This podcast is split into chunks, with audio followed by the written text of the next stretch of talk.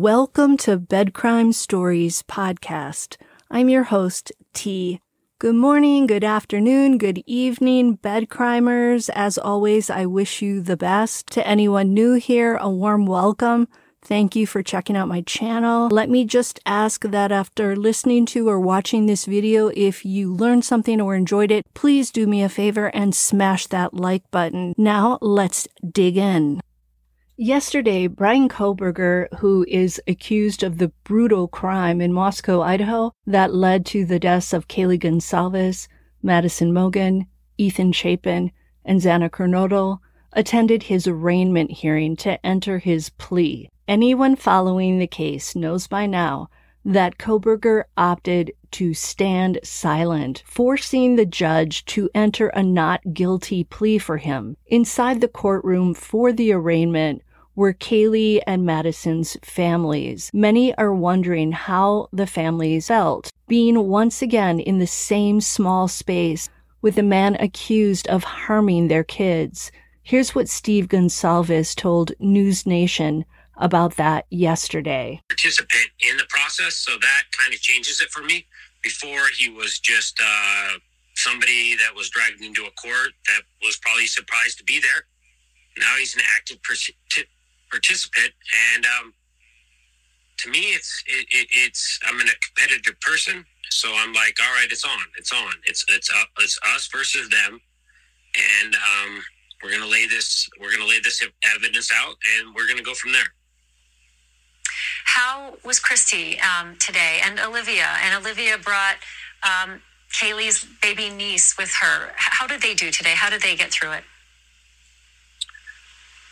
The girls struggle. The girls have a harder time with it, and um, you know, it takes weeks for us to just like talk it through and like you know maybe watch a couple movies, do a couple different things, like some bad you know family gatherings.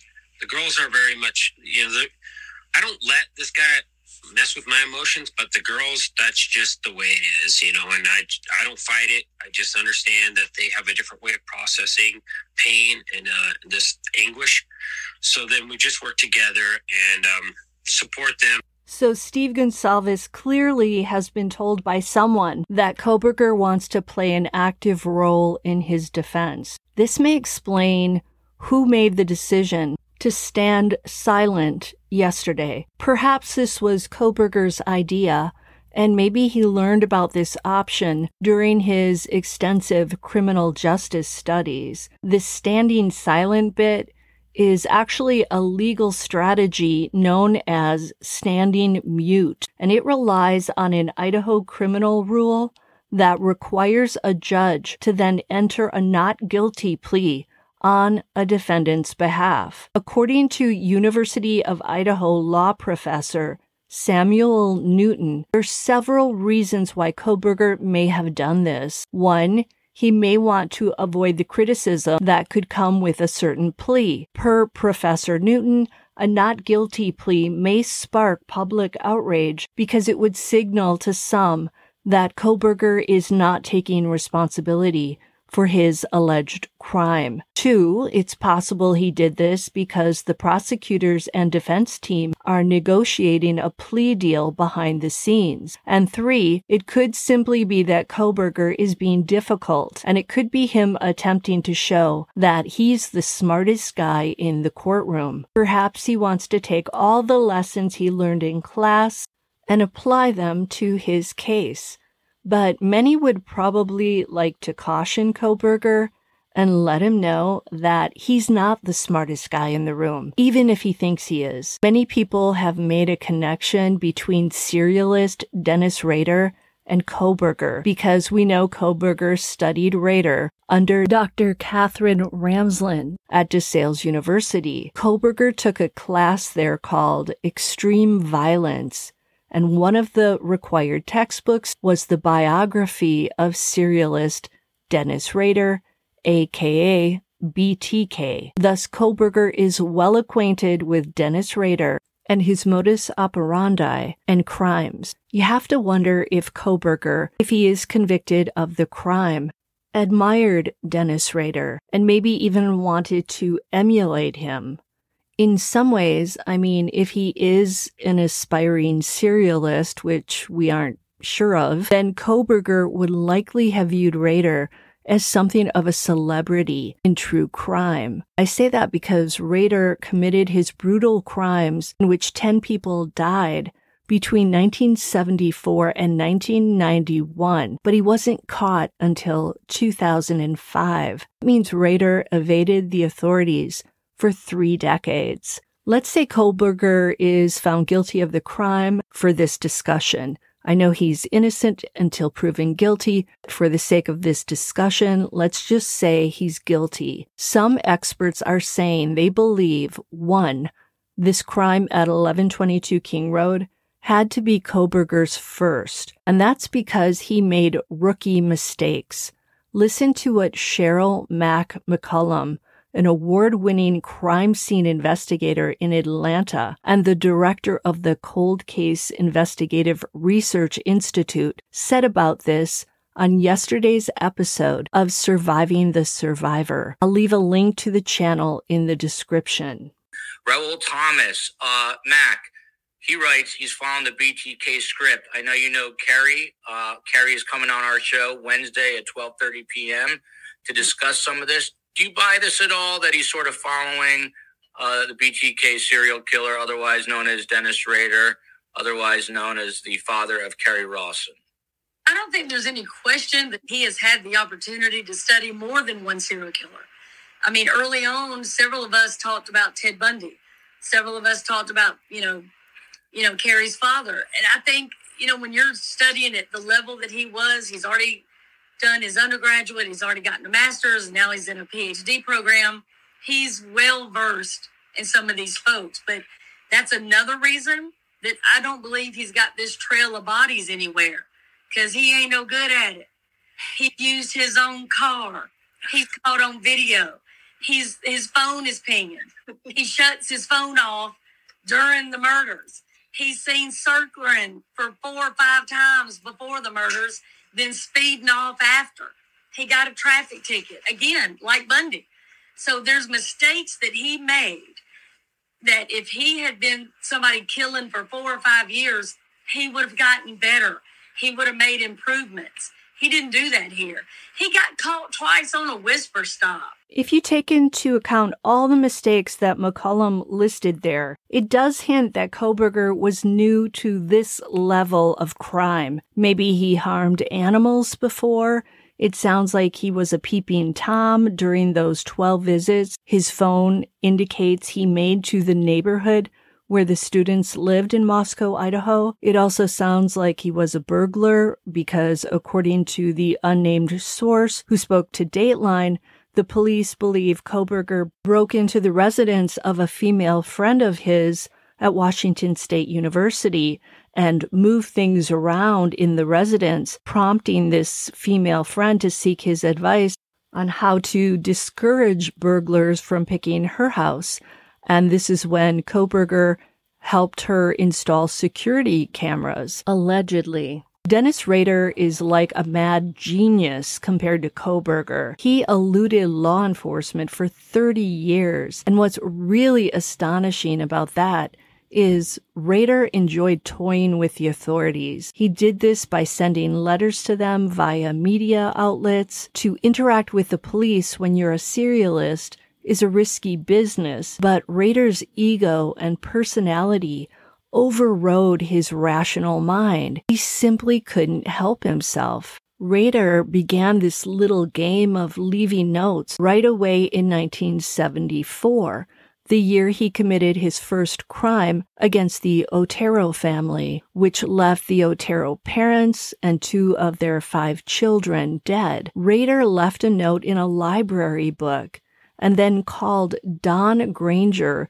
an employee of the Wichita Eagle newspaper, to reveal where the letter was stashed. Granger immediately called the police and they went directly to the library and found the note. A portion of the letter said, quote, I can't stop it, so the monster goes on and hurts me as well as society.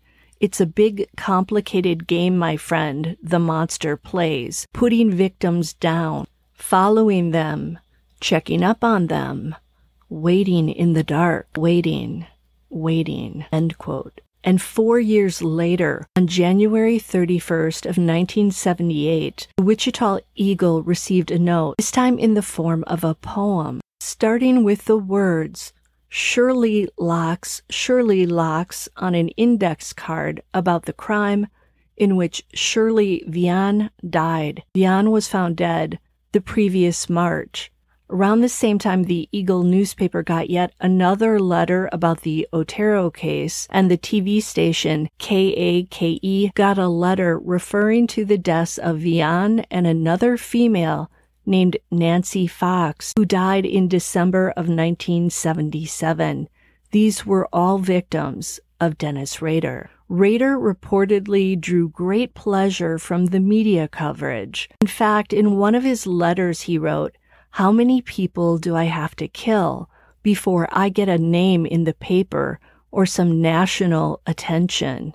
End quote. Talk about an attention seeker. Although Kohberger doesn't match Rader's skill level, like Rader, he too may have been communicating anonymously with the public about the crime. From the recent Dateline special, we know that an unnamed source told Keith Morrison that the police suspect Kohberger is the person behind the Papa Roger account.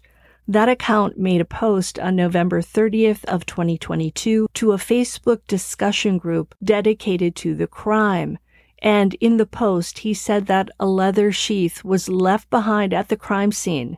The Moscow police had not yet publicly shared that information. If that really was Kohberger, this may point to him, like Rader, being unable to control his desire to talk about the crime, to boast about it, and perhaps to even relive it in his mind as he writes about it. If that was Kohberger, you can bet the prosecution is going to use that as evidence in their case against him. That will help them prove to jurors that Kohberger is the guy who committed this horrible crime. If that happens, then Kohberger will have mistakenly outed himself to the authorities because of his ego. And that's exactly how Dennis Rader eventually got caught. His pride got the best of him. Although his last recorded crime was in 1991, it was around the time of the 30th anniversary of the Otero family crime that Rader started dropping hints once again. In December of 2004, a KAKE viewer reported a suspicious box which contained a Barbie doll mimicking the murder of one of the Oteros. I wonder if that Barbie belonged to Rader's daughter, Kerri. The box also contained victim Nancy Fox's driver's license, a trophy Raider must have painfully decided to part with for the sake of his little cat and mouse game with the cops. Note that on that recent Dateline special about the crime, Keith Morrison said that his source told him that two IDs of females were found concealed inside a black glove in Bryan Kohberger's parents' house when it was raided on December 30th of 2022. We don't know who those IDs belong to, but this may indicate that Kohberger was already in the process of planning future crimes, or that maybe he had been inside these females' homes or cars at some point and had taken these items as trophies. I'm wondering if one of these IDs belongs to the female student who lived just a short walk away from 1122 King Road and whose suitcase was found in the middle of the road one morning after she left it in her car. Back to Rader. A month after that suspicious box with the Barbie and Nancy Fox's ID was found, the KAKE radio station got a postcard leading them to a cereal box with a note that read, quote, can I communicate with floppy disk and not be traced to a computer? Be honest. End quote. The detective Rader was used to communicating with lied to him and said no, it can't be traced to a specific computer. Rader had failed to hide the metadata from the documents, and this led to his arrest finally in 2005. He was given 10 life sentences and he remains at the El Dorado Correctional Facility with his earliest parole being set for the year 2180. Personally, I don't think he should have ever even deserved to have a parole hearing, even if it's not going to happen until 2180. Like Kohberger, Rader studied criminal justice, obtaining a bachelor's degree in administration of justice from Wichita State University. That's interesting. WSU, just like Washington State University. WSU. So Rader got his degree in 1979. So the two have that in common. Rader also had a tendency to target women, although he did harm men and children on a few occasions. If Kohberger is the perpetrator, then it does appear his target victims were females. Ethan Chapin seems to have been in the wrong place at the wrong time Tragically, Rader's MO was to wander through Wichita, Kansas until he found a potential victim. He would then enter that victim's home through home invasions. He also stalked his victims beforehand to know when they would come home and who lived with them. When he showed up to commit his crimes, he would have various items with him, including duct tape, rope, a screwdriver, which he would put in a briefcase or a bowling bag. He would also cut off the phone lines to prevent the victims calling for help. Rader found physical pleasure in his crimes. This is so sick, but he became aroused from watching his victims struggle. He is a sexual sadist. On two occasions, he even pleasured himself on the victims' bodies. If the DNA testing we have now had been available back then, Rader likely would have been caught much sooner. Kohberger visited the girl's neighborhood on at least 12 occasions, 11 of which were at night. The police believe he may have used these visits to peek in on the girls, to learn the layout of the house, who slept where, to plan how to enter and exit the residence, and to see where security cameras were located. Some retired law enforcement are convinced that he went into the house prior to the crime to check out the layout and maybe even hide away in one of the girl's closets. This would mirror Rader's stalking behavior, so there's a potential similarity.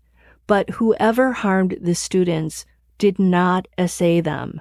The perpetrator's goal seems to have been strictly to take lives, although some argue he may have considered that sharp edged object a substitute for his pineapple. That's the word Trisha of Web uses when talking about this part of the male anatomy. Gotta keep the program as PG as possible, right? Of course, if this is the only crime Kohberger allegedly committed, then he doesn't have a long history that people can draw information from. It's also possible that he planned to essay a victim, but found himself unable to when he came upon Kaylee and Maddie together in the same bedroom. But I tend to see the perpetrator of this crime as someone who wanted to vent his rage against females and do them in as opposed to being driven by a purely sexual desire. This video is definitely not passing the YouTube censors. At the end of the day, if Kohberger is the guilty party, he will likely end up in the same place where Dennis Rader lives prison. And then maybe he and BTK can share their trade secrets write letters to one another instead of writing to newspapers and posting on online message boards. But of course, there is the possibility that Idaho might not be so generous with Kohberger as Kansas was with Rader. Kohberger might end up somewhere else, and that is in a chair getting a special injection if the chemicals are available Or he might be standing or sitting blindfolded or hooded and restrained and then facing a team of sharpshooters. Personally, I think Rader deserved the death penalty just as much, if not more, than whoever did this to Kaylee, Zana, Ethan, and Maddie. Now, I wanted to add some updates on the case as well. Two things to share with you. One, author James Patterson is co authoring a true crime book about the Idaho 4 case, which he says has echoes of In Cold Blood. In case you aren't familiar with that, In Cold Blood is a nonfiction novel by Truman Capote that was published in 1966. The book details the 1959 murders of four members of the Clutter family in the small farming community of Holcomb, Kansas. The perpetrators were arrested six weeks after the crime and later executed by the state of Kansas. The book describes the lives of both the perpetrators and the victims, but Capote gave special attention to the psychology and background of the perpetrators, as well as to their complex relationship before and after the crime. Moving on to the other new happening in the case, according to newly filed court documents dated May 3rd and May 11th, respectively, Kaylee and Maddie's families have legally reserved their right to sue the city of Moscow, Idaho for damages.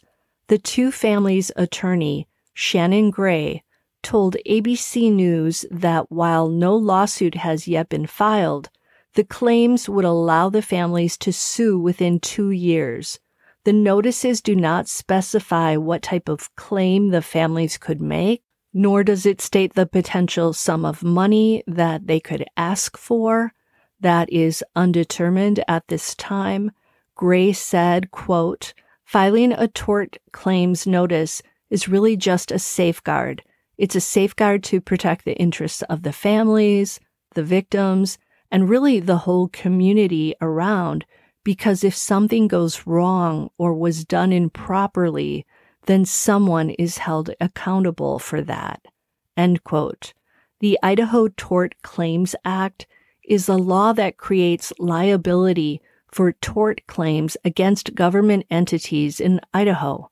It allows victims to bring claims against units of government.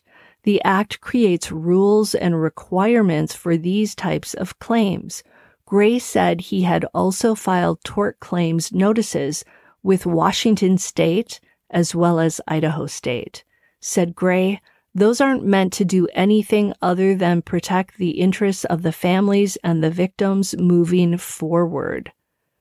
The mayor of Moscow, Idaho, Art Bettge said he could not comment on the advice of city council. Hmm, this is sort of upsetting to hear. Moscow, Idaho, in my opinion, is also a victim of this crime. Not sure what to make of this.